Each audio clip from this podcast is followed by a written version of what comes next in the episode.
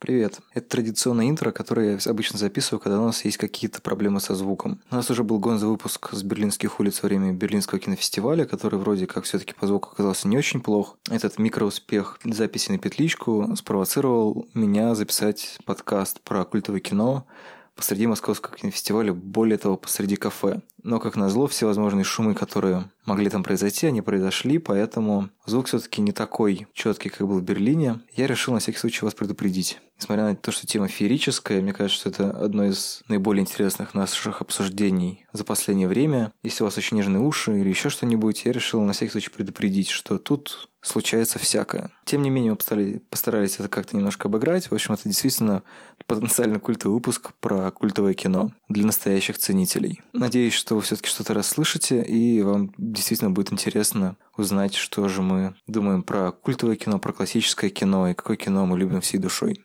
Enjoy!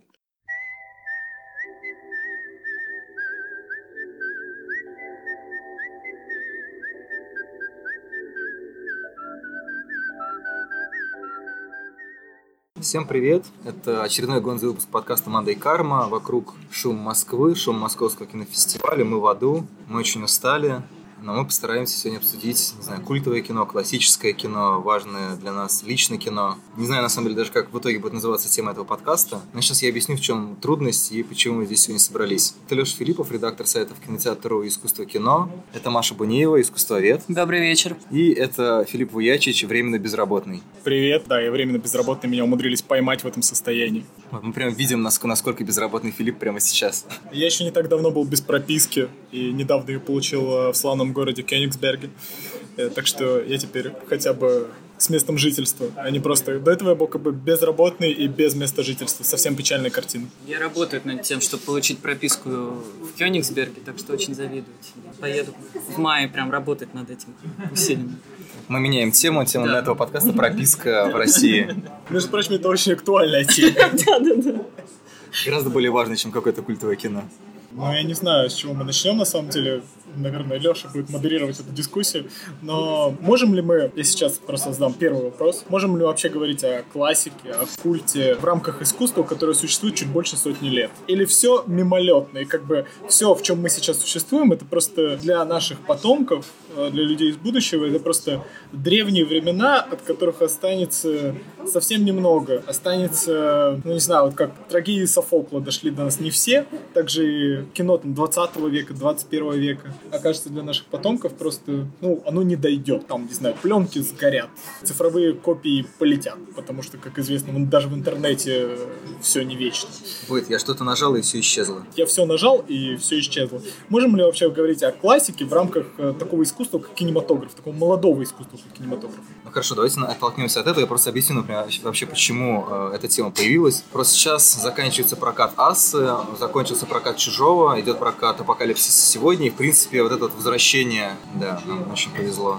Насколько фатально это шум холодильника. В общем, не знаю, мне кажется, что как раз это вот обращение к каким-то этапным картинам, оно нас возвращает к понятию классики, а там, где, ну, не знаю, тоже про ту же говорят, что это культовое кино. Соответственно, это возвращает нас к понятию культа и культового кино. И хочется подумать, как действительно, можно ли найти где-то границы этого культа, классики, и не только в истории, да, как вот Филипп уже заявил, вот этот возможный ракурс, но и для себя самого. То есть является, ну, является ли для всех список классических фильм, фильмов или культовых фильмов одинаковым? Как, как это вообще все ограничивается? Как это формируется, вернее? Ну, не знаю, у вас есть какое-нибудь внутреннее определение культовости, например? Чтобы мы понимали, на каком языке мы говорим. Смотрите, вообще, в принципе, у культового кино, как такового, существует определение, вполне в рамках киноведения сформировавшееся. Я сейчас его точно не воспроизведу, но это фильмы, вокруг которых существует некий культ, некоторое количество почитателей, некие ритуалы, социальные там или не социальные, которые вокруг этого фильма воспроизводятся. Типичный пример это фильм «Комната», наверное за которым закрепился как бы культовый статус худшего фильма в истории, и вокруг которого существует некий комплекс ритуалов, когда, например, э, зрители в зале во время просмотра фильма в сценах, когда появляются ложки, бросают в экран ложки. Обычно пластиковые, если бросали бы металлические, дело бы, было бы гораздо хуже. Когда они цитируют за персонажами какие-то крылатые фразы, это справедливо не только для комнаты, там, не знаю, для иронии судьбы, например, тоже. Uh-huh. есть профессию, что-то такое. Да, когда есть некий комплекс мемов, который сложился вокруг фильма. Если не ошибаюсь, ошибаюсь, по-моему, в какой-то момент э, там э, шоу ужасов Рокки Хоррора кто-то кричит в экран шлюха. Это тоже сложившийся ритуал. Ну, люди приходят в костюмах на него, по-моему. Люди приходят в костюмах, да. То есть, А, Привет, Денис. Привет, Ева. а, это, видимо, люди, которые приходят на шоу В Рокки костюмах. хоррора в костюмах. То есть есть некий определенный, определенный комплекс э, культовых фильмов. Существуют списки этих фильмов в Америке и в России. То есть издавались книги на этот счет, издавались списки. На этот счет важно, что сформулировать для наших читателей, для потомков, то, что здесь важна воспроизводимость. То, что эти э, списки воспроизводятся из поколения в поколение, к ним какие-то фильмы добавляются. Например, там, э, Александр Павлов не так давно издал книгу «111 э, опытов о культовом кино». И там добавились «Человеческая многоножка 3», э, «Безумный Макс», «Дорога ярости», «50 оттенков серого». То есть фильмы, вокруг которых в последнее время сложился культ. Но, в принципе, это определенный всегда список, который воспроизводится из поколения в поколение и движется дальше. И здесь важна именно воспроизводимость. Как бы именно это делает эти фильмы культовыми. Не столько даже культ, который сложился вокруг них, не столько эти ритуалы, которые воспроизводятся или не воспроизводятся, а то, что эти фильмы попутно следуют из одного списка кинокритиков э, в другой список кинокритиков. Здесь не знаю, просто есть еще такой затык, насколько я знаю, в споре о культовом кино. а, Это масштаб аудитории. То есть, условно говоря, «Звездные войны» — культовое кино. У него есть все эти ритуалы, есть воспроизводимость. Не знаю, из каких списков какие он качует, но, может, там лучшие сайф... ну, не sci-fi, наверное, лучшие там фильмы про космос или лучшие саги. Но, в принципе, это, спорная территория, потому что кто-то считает, что франшиза не может быть культовым кино, а кто-то говорит, что, в принципе, по вот этому определению через ритуалы, если мы заходим, то как раз оно идеально вписывается. Или там, не знаю, тот же «Безумный Макс», это все-таки довольно... Хотя, не знаю, «Безумный Макс», наверное, не такое прям крупнобюджетное кино. Но окей, «Сумерки» какие-нибудь. Прям мега массовый проект. Франшиза в любом случае. Хорошо, Маш, какие у тебя есть версии или, не знаю, важные координаты для определения культового кино? Я всегда понимала культовое кино как великое плохое кино, честно говоря, больше. То есть как раз-таки эти бэхи, би-муви, жуткие хорроры отвратительные, которые так плохие и так провалились в прокате, и за счет этого стали любимые как такие, не знаю, сирые, убогие фильмы, которые супер стильные, или там через 10 лет они становятся супер стильными, поэтому их все начинают любить, только потому что, как бы, не знаю, общество их не приняло, и вот вопреки этому мы можем этот фильм назвать вот каким-то своей кровинушкой, которая нам очень нравится, и мы будем его любить благодаря вот тому, что он такой плохой. Мне казалось все время, что это самое важное, честно говоря. Ну, Вообще, адепты слова культовый считают, что типа культовая действительно какая-то ну, сравнительно крупная община, но не очень большая, которая как бы объединяется вокруг небольшого, ну, одного произведения. И, то есть это действительно вроде как, опять же, к вопросу масштаба, получается, нас это возвращает. То есть звездный, ну, невозможно представить себе там, 100 человек в городе, которые единственные фанатеты Звездных войн, а все остальные нет. Тут тоже ведь размывается. В принципе, все эти три определения в той или иной степени являются определением культовости. Просто есть какие-нибудь локальные культы, а есть огромный культ типа знаю, христианства. Если так набро- набросить. Есть все равно пограничные случаи вроде криминального чтива. Нам сложно очень замерить, конечно, аудиторию криминального чтива, но при этом это признано культовое кино. Ну и Тарантино культовый режиссер, то есть все, что он не делает, мне кажется, будет культовым. Культовый или уже классический? Тонко. Но вот он пока не умер. Я читал, что можно как бы сымитировать культовое кино. Есть явные какие-то признаки культового кино, когда там присутствует расчленение, когда там присутствуют определенные темы. Я помимо расчленения, к сожалению, ничего не могу вспомнить. А ничего Короче, какие-то. Ну, эксплуатационные моменты. Типа, да, эксплуатационные моменты, когда вот там э, в бешеных псах отрезают ухо, это как бы культовый момент, который как бы способствует тому, чтобы кино стало культовым. Люди на сеансах воспроизводят этот момент, они отрезают ухо соседа. Вот. Говорят, что у нас есть э, закадровый смех. Ну, то есть э, сейчас, э, на самом деле, я не очень знаком с этой темой, но в киноведении говорят о посткультовом кино, о псевдокультовом кино. Псевдо. Когда на самом деле пытаются имитировать элементы культа с целью того, чтобы это кино вошло в культ, чтобы оно собрало вокруг себя вот неких культистов, которым будут поклоняться. Но это не всегда выгорает. Блин, недавно я про какой-то фильм у кого-то читал, что он типа потенциально культовый. То есть у него есть определенные, блин, определенные вещи, которые могут сделать его культовым. Значит, не могу вспомнить какой. Какой-то ужастик с последний. Но это тоже тема, когда там кинокритик смотрит э, условно на перестрелку Бена Уитли и говорит, что это потенциально культовое кино. Потому что там есть насилие определенного толка, потому что там есть диалоги определенного толка, потому что Бен Уитли старался сделать это кино культовым. Старался как бы, ну, это не знаю, как э, если ты ставишь в определенном месте там, крест или идола или тотем, ты ждешь, что вокруг э, этого объекта соберутся те, кто будут этому поклоняться. То есть, когда ты просто, ну, такой карго-культ, так называемый. Когда ты просто пытаешься созвать некоторое количество почитателей или пытаешься что-то призвать свыше за счет того, что ты исполняешь определенный ритуал. Это как индейцы ставили вышки, там, картонные вышки вместо радиовышек. Надеюсь призвать самолет. Также снимают определенные фильмы в надежде призвать этих культистов, в надежде созвать э, некое количество почитателей среди киноманов.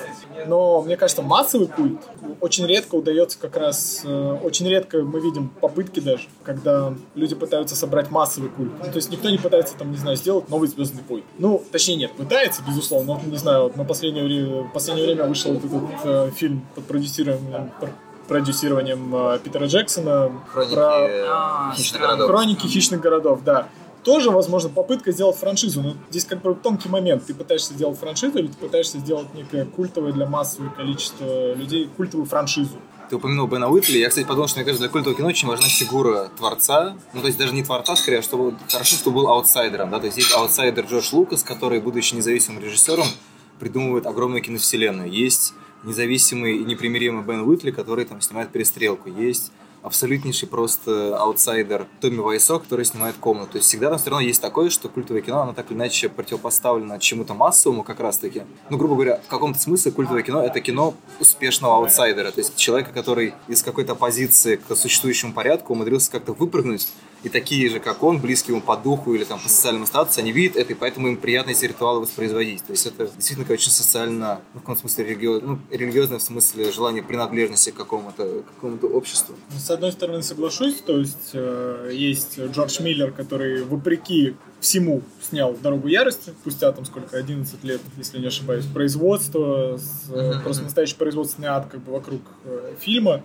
ему удалось снять э, поистине крутое кино. С другой стороны, есть там Кэтрин Хардвик, которая снимала 50 оттенков серого, uh-huh. и ее явно не назовешь аутсайдером. Кто-то может сказать, что там крепкий ремесленник, который уже снимал не один фильм в Голливуде, просто подписали на крупную франшизу по мотивам, тем более, очень популярной книжки, но все равно это становится культом. Ну, то есть, как бы есть примеры и в пользу этого, и против этого. То есть, э, далеко не всегда в этом фигурирует э, какой-то аутсайдер. Но чаще всего, ну, просто основная масса культовых фильмов, она как раз э, ассоциируется с там андердогами, аутсайдерами. Просто так получилось. Но тем более, что, наверное, пер первый культовый фильм это там Эд Вуд, там План 9 из открытого космоса. Блин, самое смешное, я недавно прочитал неожиданнейшем источнике информации в Википедии. Я узнал про один из первых культовых фильмов. Я, честно говоря, офигел, потому что это Носферату Симфония ужаса.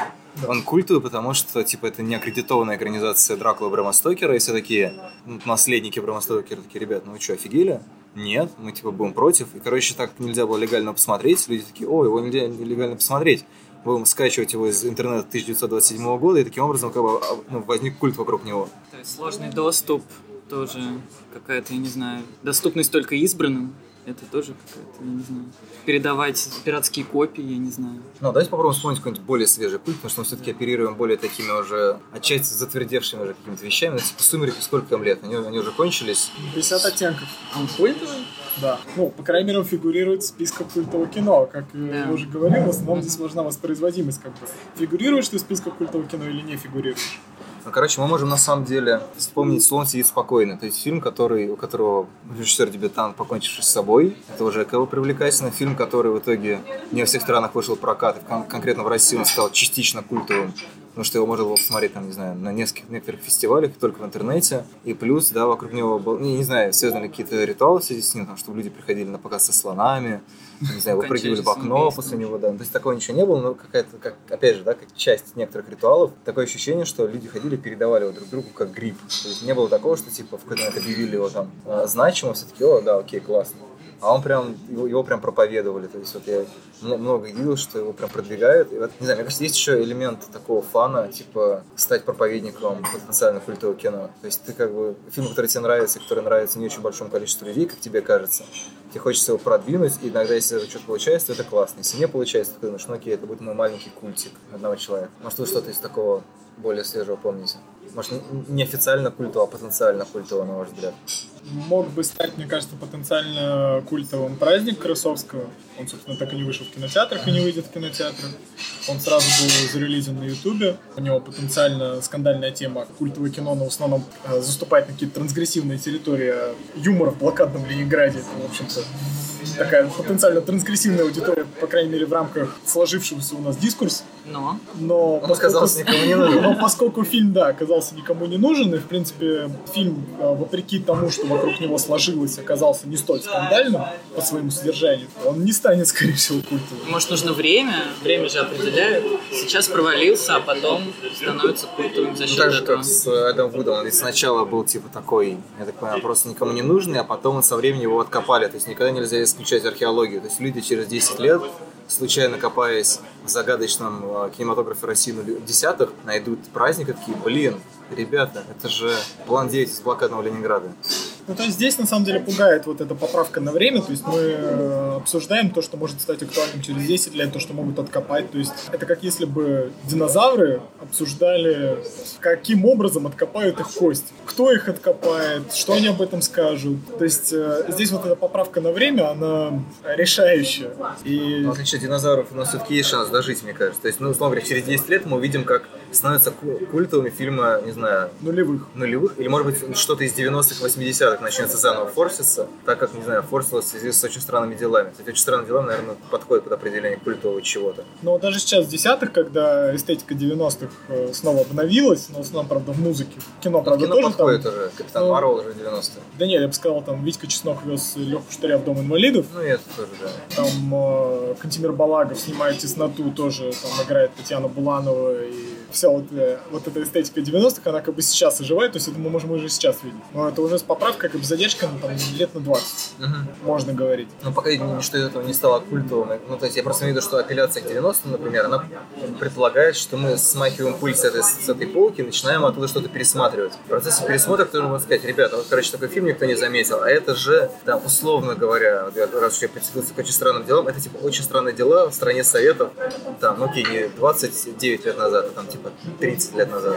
Не, ну давайте вот сейчас как бы актуальный пример перевыпуска «Ассы». У меня, у меня сложности, на самом деле, с Ассой. Сейчас меня проклянут коллеги из искусства кино, но я, например, не фанат Ассы. И на самом деле самое смешное, что Асса содержит, мне кажется, те аспекты, которые относятся к так называемому форсу. То есть там есть какие-то яркие, стилистические, поколенческие, в смысле даже не конкретного поколения, а молодежности, вещи, которые очень сильно западают. И знаете, когда выходит очередной трейлер Мстителей, во всех пабликах начинают выкладывать, ну, в сущности, определенные детали, которые людей зацепили. Вот Аса содержит много таких деталей, которые людей цепляют. И как раз, возможно, достоинство культовых фильмов, ну, как раз именно сцены, в которых там люди кидают ложки, еще что-то делают, именно в том, что у них есть не какая-то тема или еще что-то, у них есть сцены своего рода шоу-стопера, только если шоу-стопер тебя удивляет, то это сцена, которая тебе становится по каким-то причинам дорога, тебе хочется подключиться к вот этому тому, что происходит на экране, в некотором другом, таком, может быть, ироническом ключе соучастия, а не сопереживания, как-то так. Не, ну Вася, это музыка очень важная, учитывая, что я сидела в зале в «Звезде», и люди в конце стали подпевать, и, честно говоря, всех это бесило, потому что люди стали петь чуть ли не в голос, но понятно, что в душе мы все сейчас поем Жанну Агузару, очевидно, то есть не надо это, это идет с экрана, не нужно петь мне в ухо, потому что у меня в ушах и так уже это играет. То есть мне хотелось насладиться этим более каком-то индивидуальном ключе не знаю, экран и я, и люди начинали, вот, и они просто не могли сдержаться. А когда вышел Цой на сцену, ну, кино, Цой. да, да, да, люди просто, да. Короче, это те, с- а когда мальчик бананан, ну, просто все эти сцены, да, не уверена, что, ну, вот я ходил с друзьями, не уверена, что мы как-то схватили смысл фильма, даже вот эти переклички с Петром Третьим, или с Павлом. Павлом Первым. Павлом Первым, они похожи, по-моему. Все эти Да, да, лица. да, да. То есть мы не то чтобы схватывали какой-то сюжет, но то, как одета Друбич, потрясающе, в рубашку на рубашку, то, как э, песни, которые поет Бананан, почему-то очень были похожи на то, что мы импровизируем на даче.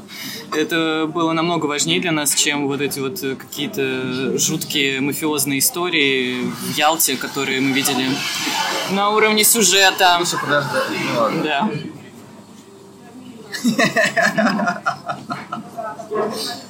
Это будет очень странный выпуск, извините. Кстати, необычный момент, э, как относиться к фильмам, которые, по сути, зафиксировали эпоху, в первую очередь. Про Асу еще часто говорят, что Аса — это фильм, э, манифест, который выразил 80-е, и вот мы доживаем до нашего конца десятых, и не очень понятно, как это сейчас воспринимать. Я сейчас даже не говорю, что я не фанат фильма «Ас», мне он очень нравится, но его не очень понятно, как сейчас воспринимать, потому что как фильм «Манифест» он лично для меня не работает. Он работает как манифест для поколения 80-х. Вот эта формула, она воспроизводится еще там с тех времен, не знаю, там кинокритики со стажем продолжают говорить, что это фильм «Манифест», но я не могу так сказать. И я думаю, что новое поколение кинокритиков тоже должно будет провести какую-то ревизию и сказать, что да, раньше это считалось фильмом манифестом, но чем это считается сейчас? Сейчас это скорее там слепок эпохи, голос эпохи, то, что ее выразило. Но это как бы дожило до наших дней, это воспроизводится, там, не знаю, маститые люди вроде Антона Долина показывают это снова в кино, но это не выражает то, что я сейчас чувствую. Это не выражает там то, что чувствует мое поколение. Это смыкуется как раз. Вот есть две вещи. Когда ты видишь на экране то, что попадает в тебя на каком-то экзистенциальном уровне, да, то есть, ну, не знаю, я не думаю, что кто-то смотрит фильм «Комната» такой, это про меня. Нет, дело не в этом. Это скорее как бы наслаждение от плохого. От того, что фильм «Комната» как бы показывает, что все, что ты считал в кино как бы заведомо работающим, оно может на самом деле сломаться. Наоборот, то, что ты думал, что никак в кино не будет работать, может действительно не работать. Человек будет все это складывать вместе. Весь этот уродливый человеческий конструктор будет ехать, это будет очень смешно. Да, то есть э, ты не думал, что как бы сценарист может написать вот реплики так неестественно, что ни с того ни с сего оператор может брать такие планы, э, что актеры могут играть вот так. Ты раньше думал, что знал плохое кино, а на самом деле фильм «Комната» тебе расскажет, что нет, ты не знал плохое кино, как бы в кино может сломаться все. Ты еще жизни не видал, щенок, Как бы да, ты, как в таком дерьме ты не плавал еще. И ты внезапно начинаешь получать от этого удовольствие. Это нормально. Как бы есть много плохих фильмов, но выдающийся плохой, он один. Кстати, я подумал, что мы сейчас подходим к двум векторам культа, определения культуси. Первое это то, что тебя описывает ну, тебя или эпоху. Ну, причем понятно, что как бы красиво сказать, описывает меня, но культом становится, когда описывает многих людей, похожих на себя. То есть там, условно говоря, то, что, что пытается наклеить ярлык поколенческое кино. Это тоже отчасти иногда называют культовым кино. Другое это культовое кино, которое нравится какой-то группе людей. Ну, то есть, не знаю, наверное, чтобы это как-то попытаться систематизировать, мы просто должны рассматривать возраст или поколение как э, человеческую характеристику. То есть, ну, что, что логично, да, то есть, там, не знаю, есть, наверное, какое-то культовое кино, связанное с сексуальностью, есть какое-то культовое кино, связанное с географией, есть культовое кино, связанное с возрастом, со временем, связанное с... Пространством. Да. Нет, не надо ничего. Время, время, пространство просто. Ну, ну, например, э, вот «Апокалипсис». Чем он? Он культовый, по-твоему? По каким из двух твоих критериев? Не по какому. Он трансгрессивный. Ну, если постараться натянуть, то, в принципе, это на самом деле ведь это ведь поколенческое кино. Это кино для поколения нового Голливуда, которое, с одной стороны, отчаянно хотело превратить войну во Вьетнаме, превратить войну в Голливуде, ну то есть, вернее, убить вот этого вот э, Левиафана, который Левиафан государства, Левиафан Голливуда, вот эта вот папочкина система. Но с другой стороны, этот фильм прекрасно показывает, что невозможно убить, убив дракона, не стать драконом. То есть Коппола и во время съемок, и во время как бы, создания этого фильма понимал, что на самом деле эта вот, э, идея о том, что типа сейчас мы устроим лучшую жизнь, уничтожив что-то очень плохое, оно, ну как бы уничтожив плохое, э, для того, чтобы это уничтожить, внутри тебя должно быть что-то похожее. И поэтому, ну то есть мне кажется, очень многие режиссеры нового Голливуда в итоге превратились вот в этих вот пап современного американского кино. Они точно такие же, на самом деле, замшелые скучные старики, как те люди, которых они пытались свергнуть. Это неизбежно. Точно так же, как, не знаю, режиссеры перестроечного кино сейчас заседают на каких-нибудь важных должностях. При том, что они раньше, они были молодые, они хотели перемены и все в таком духе. То есть в этом плане, мне кажется, это, с одной стороны, культовое кино по принципу времени и возраста, с другой стороны, это культовое кино, потому что оно всегда попадает в вот эту точку абсолютной черноты и желания перемен, которая в итоге тебя приводит к тому, что эти перемены либо невозможны, либо они приведут к тому, что ты просто заменишь то, что хотел поменять, соответственно, придет тот следующий, кто скажет, ребят, аса, короче, это устаревшее, это как бы очень классно, но нам нужно новое свое кино. И как бы он таким образом убьет полковника Курца и сам займет его место. Мне кажется, то, что ты говоришь, это круто, но это совершенно не считывается теми восторженными зрителями, которые идут на премьеру в первом зале на Апокалипсис сегодня, просто чтобы получить этот трехчасовой невероятный experience. Стоп, секунду, а обязательно ли в культовом кино люди должны а, а, считывать, что их ведет? То есть, мне кажется, что вообще культуется это как какая-то штука религиозная. Ты, ты просто веришь. Ну, как религиозная, да. Ты просто Да, да, веришь, ну что это просто- культовая штука. Ты веришь, нужно кинуть ложку в экран. Мне кажется, тут какая-то чистая эмоция должна ностальгическая тебя захлестывать. Нет, конечно, то, я о чем ты говоришь, да, это да, да. подогнать под это какую-то теорию. Ну тогда да. А Ну, Допустим, апокалипсис сегодня это универсалия. Человек э, заступает на ту территорию, где он больше не может оставаться цивилизованным. А вот асы... Здесь как раз нет какой-то универсалии, здесь э, есть э, эпоха, здесь есть просто какое-то выражение времени. Поэтому «Апокалипсис сегодня», мне кажется, более долговечное кино в плане и культовости, и в плане передачи, и в плане воспроизводимости, чем э, «Асы». Мне кажется, он на сколько лет старше? На 7. И Ну, то есть идет можно все равно по привычке, какое-то время по привычке все равно будет продолжаться, когда там будут показывать эти фильмы в больших залах, э, пока будут говорить об этом как о культовом кино.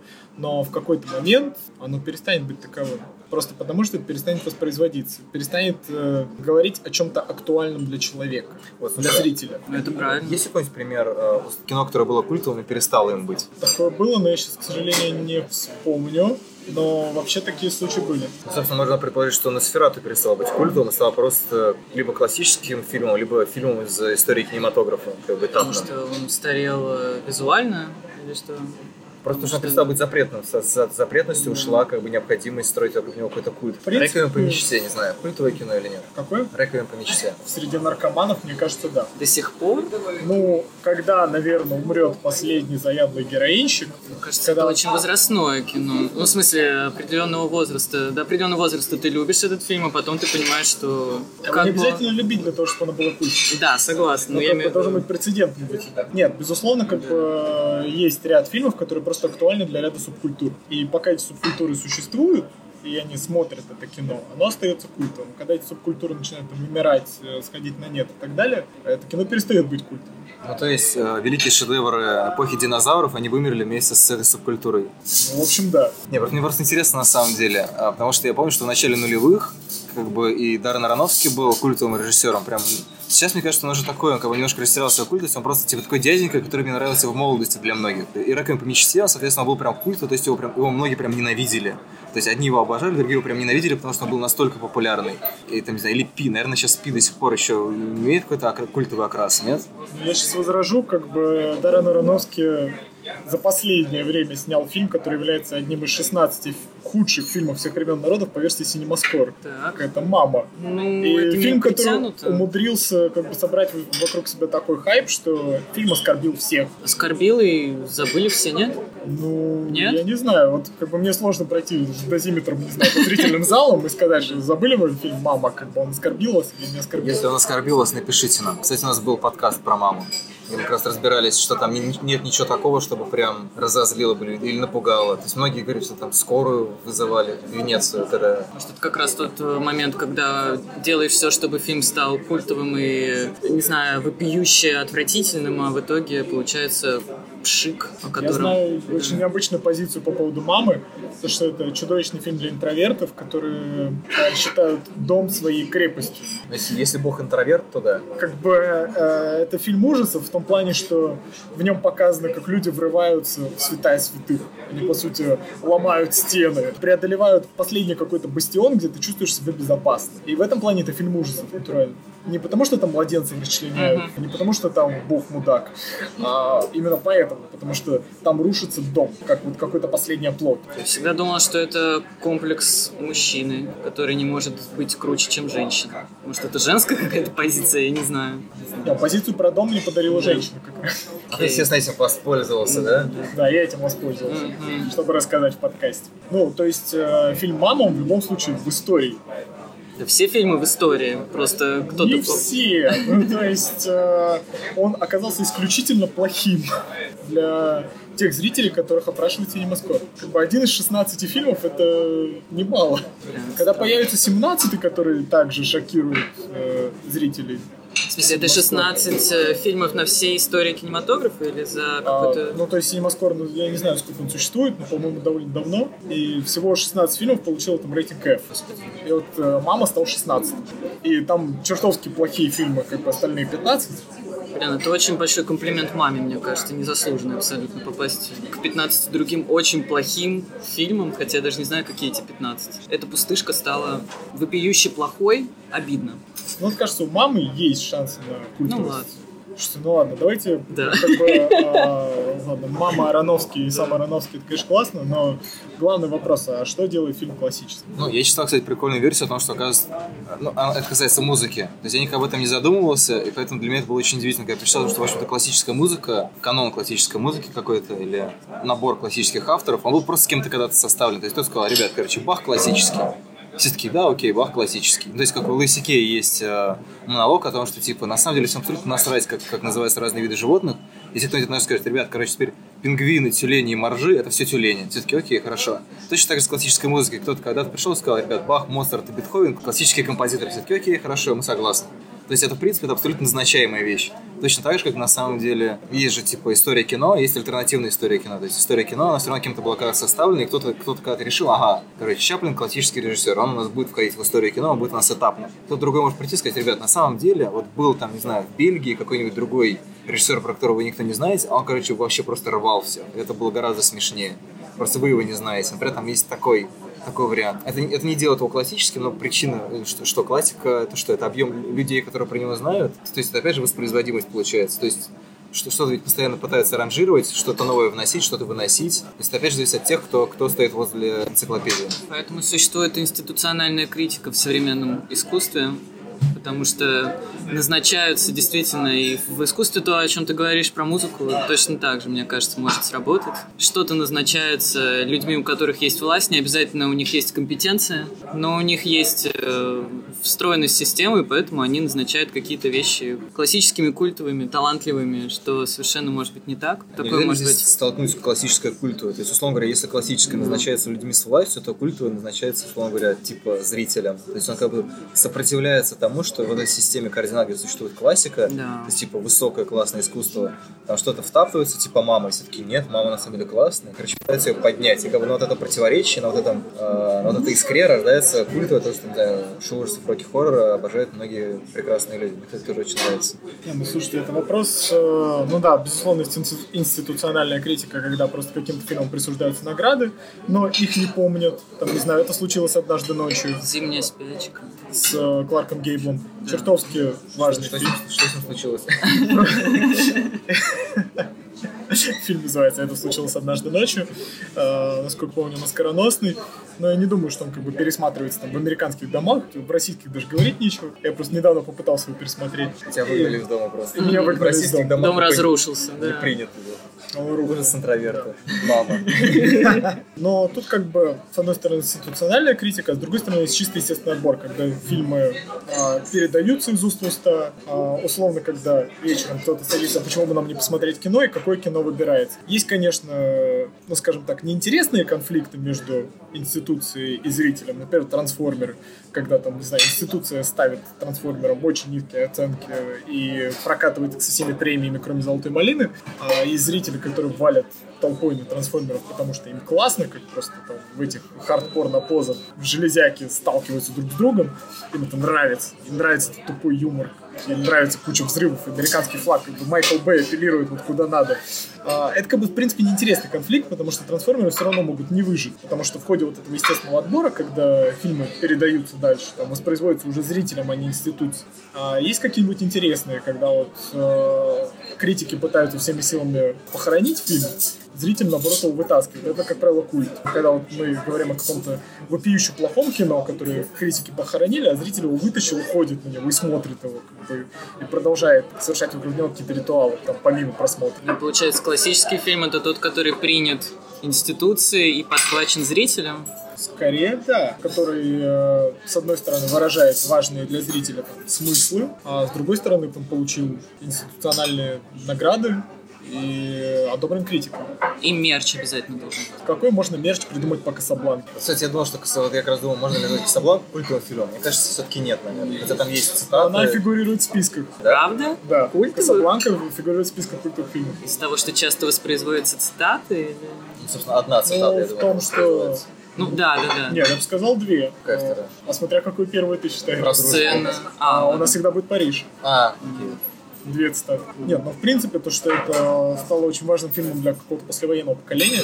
И... Пока не умрет последний человек этого поколения. Да? пока не умер последний фильм, а Касабланка будет оставаться культовым, да. А, собственно, по поводу мерча. Мне кажется, у классики почти не бывает мерча, потому что, ну, я не знаю, есть типа фильмы, которые в прошлом году э, называли типа мгновенной классикой, то есть кино, которое скорее всего, которое напоминает, ну как бы типа инстант классик, то, что Да, называют. это Пример? самый пугающий термин вообще для Да. меня. Вот. Я не Типа- поняла. Ну-ка. Ну, ну, это типа кино, которое ты смотришь и понимаешь, что оно как будто бы уже вписано в историю кино. То есть ты кого-то прикоснулся к, э, не знаю, то есть ты шел по Например? улице и коснулся Китая. Такой типа, «О, блин, короче, вот это вот, это всегда здесь было. Это кит, на котором мир держится. Например? Классик это очень странный Ну, термин. типа холодная война. Типа, мно- Я многие прям- уснула. Ну, ну, то есть, окей. Ага. Холодная война это сильнейший фильм, но кто-то скажет, что он слишком старомодный, чтобы говорить о чем-то новом. не, не погружался в определение instant классик, но, может быть, это как раз и подразумевает, что это кино как будто бы вынурнувшее, вынурнувшее из истории кино. Не знаю, там фильм нет- «Артист». Он, наверное, инстант классик, как бы, потому что он э, такой привет из прошлого, он настолько качественный, что его хочется положить вот туда, Ну да. на эту полку с классикой. Ну, кстати, вполне может быть культовым, мне кажется, что люди приходят и такие, Серьезно? изображают, что они глухонемые. Вот, кстати, я заметил э, забавную вещь, то, что есть такая классика немого кино, но нет классики звукового кино. В смысле? Ну, кто-нибудь вообще оперирует таким термином классика звукового кино? Это просто классика. Это просто классика. Потому что как бы никто не, на самом деле не ранжирует э, фильмы по технологиям. Потому что технологии сменяются. Ну да, было немое кино, было звуковое кино, появилось 3D, там появилось э, HFR, э, еще что-нибудь. Но никто не говорит про, про классику 3D или классику звукового кино. Но почему-то есть классика немого кино. Ну, 3D логично нету, потому что оно существует как в 3D, так и в каком-то Ну, другом слушайте, формате. я считаю, что а, если мы будем ранжировать по такому принципу, то, безусловно, «Аватар» — это классика 3D кино. Слушайте, мне интересно, эти аватар можно отнести к культовому или нет, потому что его часто вспоминают как кино, про которое все забыли. То есть он обрел такой немножко иронический культовый статус, что все таки типа, ребята, помните аватар, а? Когда? 2009 год. Кто-нибудь его помнит? Его, же не, его почти не цитируют. Это, как бы антикультовое кино в котором, как бы, вокруг которого возник микроиронический культ, который тыкает на то, насколько он не стал как бы, никаким, никак- никакой вехой. Там была такая массовая рекламная кампания, что типа 3D, куча бабла, там, актеры, это все. Как, в итоге вот это а, как бы, огромное облако вокруг него сохранилось, сохранилась ирония по этому поводу, а сам фильм просто все забыли. Ну и тот факт, что он что там снимает второй, третий уже все Второй, эти третий, 15, четвертый, и пятый. режет их, и когда он Да. их порежет непонятно, и зачем в это следующем году, вообще? в следующем году должно А быть. кому-то это надо еще? Нет. Надо истории. Но это должен быть технологический переворот, как стал Так они же уже сняты. Я так поняла, что, давно. потому что там и есть переворот. То есть он опередил время настолько? Там камера вверх ногами. Воу. Ждем. Это- я понял, это кино из будущего. Просто пока не родился первый синий человек, который сможет это оценить, это кино не войдет в историю. Нет, ну «Аватар 2» это как третий альбом Оксимирона, как бы ты должен еще раз перевернуть рэп-игру. Э, Half-Life 3. Или Half-Life 3, да. Раньше бы мы сказали, что это третий сезон Твин Пикса, но он уже есть. Да. Вот, кстати, Твин Пикс Да, вот. культовая штука. Twin Peaks это культ. Ну, кстати говоря, телевизионный культ, что редко. То есть новый Twin Peaks не вошел в это. Почему? Мне кажется, он вполне как бы работает с... Ну, как бы, то есть, это Линч, когда делал третий Твин Пикс, он понимал, что он работает с культовым, ну, он больше работал с культом, чем с э, первоисточником. Ну, кстати, Линч культовый режиссер. Да. Джармуш был. Был культ, он перестал. Я не уверен, что перестал. Я что в России так любят Джармуша, что он всегда будет культом Мало режиссером. любить. Как бы, э, здесь важен какой-то ритуал. Есть Да. ритуал или нет? А какой есть ритуал вокруг Линча? Линча? М, Да. Очень много. Ну, Не, ну чтобы люди приходили Ну, смотрите, есть ли у Джармуша какой-то такой же образ, как у Линча? У Линча есть образ загадочного творца, Да. и прическа, господи. Прическа. То есть э, здесь важно какое-то наличие образа. То есть Джармуш снимает, безусловно, классные фильмы. Они признаны критиками. Их э, там новый фильм Джармуша покажут на Каннском кинофестивале. Но у него нет образа. Почему? Нету Мне кажется, у него есть рок-образ чувака из андерграунда и Линча, который догадался, как стричься. Догадался, как стричься. Ну, то есть у него похожая прическа, только аккуратная. Неправда. Ну, очень сильно подрезанная. Вокруг Линча есть Линч странный парень. Линч Он странный. привлекает. Он загадочный, он постоянно курит, он говорит таким голосом, гей он, не гей, непонятно, что-то происходит вокруг него, какая-то. Линч... э, И медитирует, Да. это важно. В смысловом плане он открыл нам страшную Америку. Да. Он показал, как бы, что прячется за вот этими одноэтажными домиками. А Какие там монстры на самом деле Ну, есть. Лос-Анджелес это не прекрасный город, а какое-то пекло адское. Да, вот у Линча есть как бы ну, четкий месседж, как бы чувак открыл нам страшную Америку. А Джармуш, Джармуш как бы тонкий эстет. Джармуш нам открыл обычно, ну, окей, нам не открыл обычную Америку, но он, он вслед за Косоветисом продолжил нам показывать обычную Америку. То есть, мне кажется, у него на старте, когда вот эти были все отпуск без конца, более странные, чем в раю и так далее, Это как раз было продолжение каких-то музыкальных андерграундных э, настроений. Но можно ли сказать, что это идол? Как? Джармуш это некое имя нарицательное для зрителей. Мне кажется, как рок-идол вполне. Ну, смотрите, есть, э, если переходить на музыку, есть, условно говоря, Моррисон, да, который типа умер и стал да, там, воплощением вот этого шамана от, от рок-музыки. Там есть Леннон, который умер там другим способом, а есть э, не знаю, просто какие-нибудь хорошие музыканты, которые живы до сих пор, и они являются олицетворением чего-то значимого в рок-музыке. Иги. И да, ну, Нет, ну это все понятно, но мне кажется, что тут даже по текстам кинокритиков можно смотреть.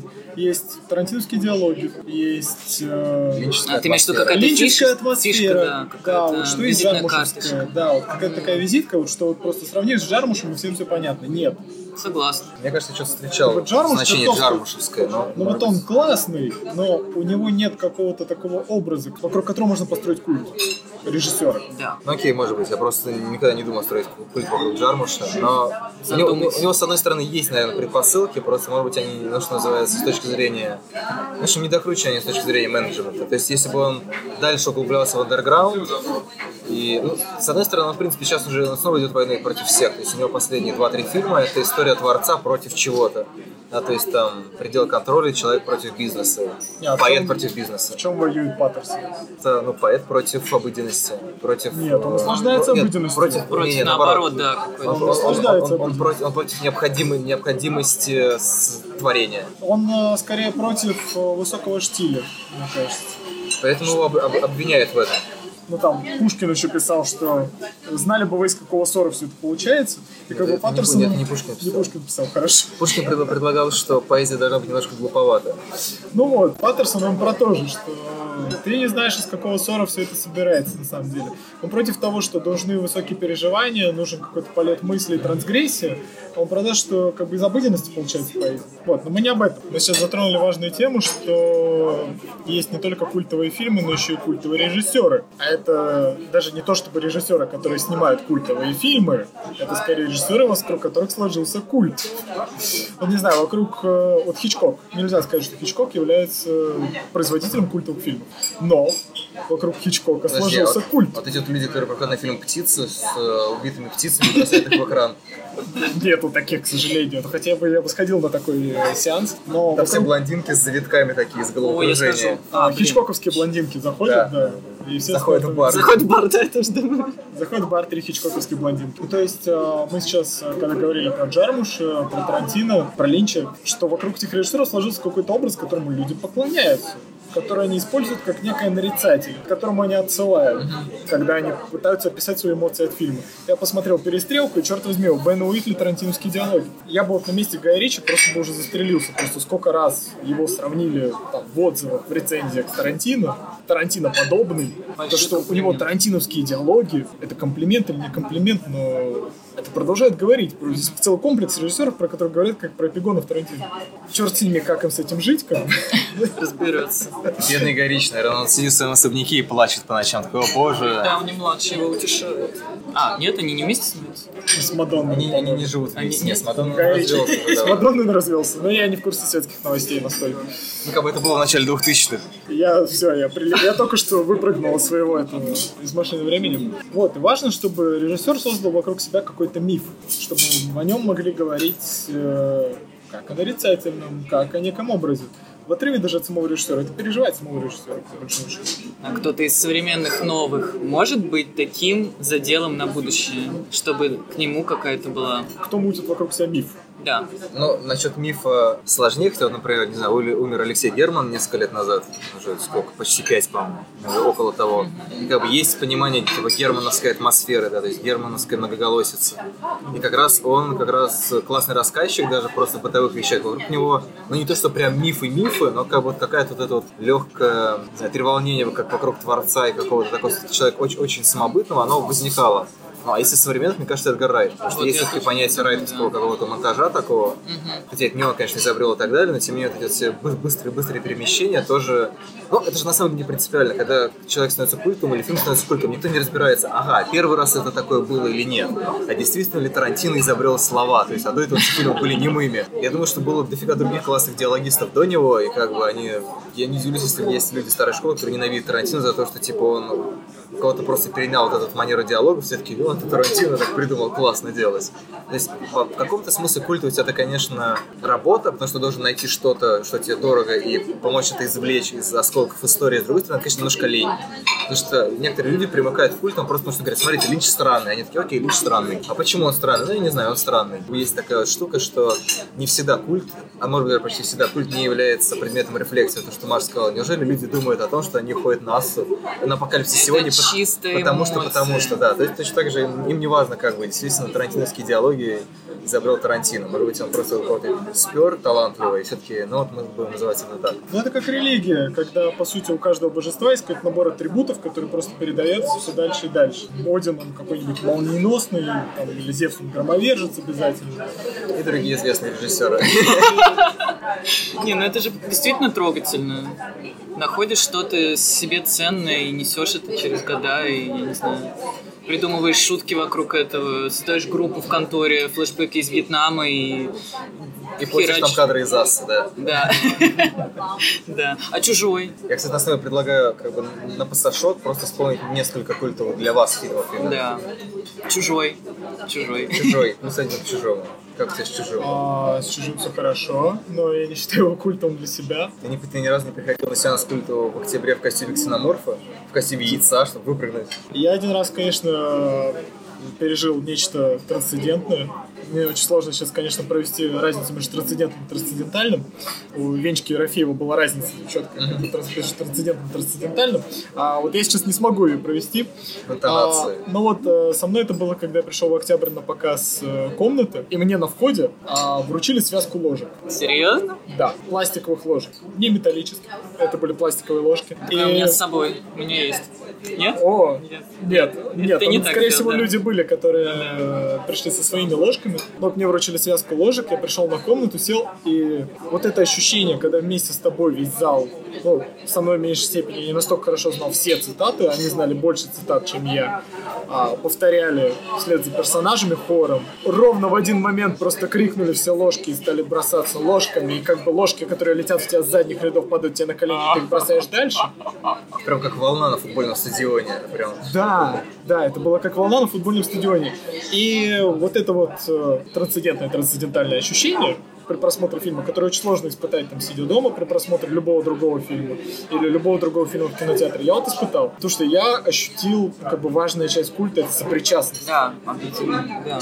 Ты на стадионе вместе со своей любимой командой, или ты пришел, там, не знаю, Ксеноморфы вперед. Ксеноморфы вперед, или ты пришел, там, не знаю, на Мстителя, там все фанаты Марвел, как бы на премьере, потому что на премьеру, как правило, приходят фанаты. И то же самое я испытал с комнатой. И то есть для меня комната не был культовым фильмом, но через сопричастность какую-то с этим культом я это испытал. В чем тогда смысл вот этого мини-культа одного человека и любви к одному фильму, который ты говорил вначале? Почему ты на меня сейчас показываешь?